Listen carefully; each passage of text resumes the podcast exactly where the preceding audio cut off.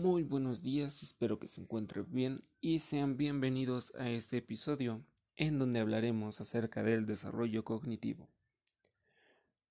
Primeramente me gustaría mencionar que el desarrollo cognitivo se divide en dos etapas.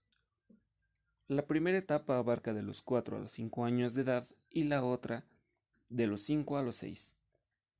En esta primera etapa se desarrolla el pensamiento creativo, la imaginación, eh, en este proceso se activan y se provocan imágenes específicas en la mente. Aunque la imagen no siempre corresponde a lo que se describe del objeto que se está pensando, puede ser una idea o una similitud o una asemejación. No es exactamente como tal. También las imágenes dentro de la imaginación aparecen espontáneamente en la conciencia, o sea, no es una acción que se realice voluntariamente en la mayoría de los casos. También existe la imaginación que asemeja a la percepción. También trata de extraer recuerdos de la memoria. Por otra parte, el pensamiento lógico también se empieza a ser presente dentro de esta etapa. Porque a esta edad, de 4 a 5 años, ya es normal que los niños puedan decir su nombre y su apellido también algunos pueden saber números, pueden saber contar y pueden saber los nombres de algunos de los colores. Algo muy importante es que pueden diferenciar entre las cosas que son lo mismo y las que son diferentes. También eh, pueden diferenciar entre lo que es la fantasía y la realidad.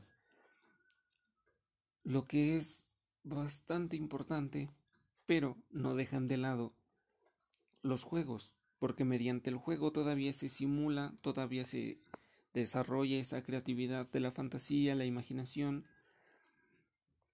Y bueno, se puede ver si usted ha jugado con algún niño. Generalmente sus juegos son de roles o de animismo. Es decir, que eh, le ponen, le dan, le otorgan vida a un objeto inanimado.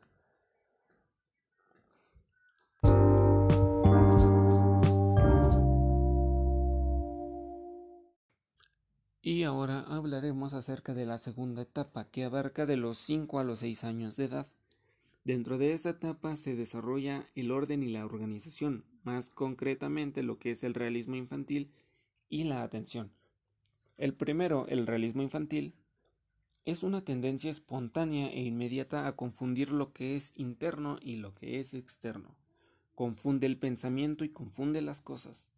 Confunde lo psíquico y lo que es físico.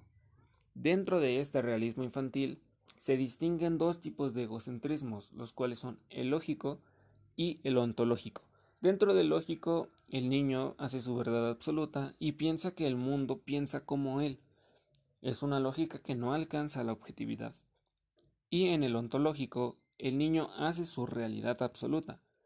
Todo el universo está en comunicación con el yo y obedece al yo. Em, el egocentrismo es una característica que define a esta etapa de la vida de los niños. Está presente y es común llegar a ver niños egocéntricos. Asimismo, la atención, que también se desarrolla en esta etapa, se puede definir como la capacidad de seleccionar y concentrarse en los estímulos que son relevantes. La atención es un proceso cognitivo que permite que exista una orientación hacia los estímulos que son relevantes y poder procesarlos para que tengan una respuesta en consecuencia a este proceso. Por último, también en esta etapa se desarrolla el pensamiento lógico y la expresión verbal. Los niños ya son capaces de describir un programa de televisión, de contarte algo, de platicarte algo que vio ayer, de decirte lo que le gusta. También logran y tienen la capacidad de hablar con la gramática correcta.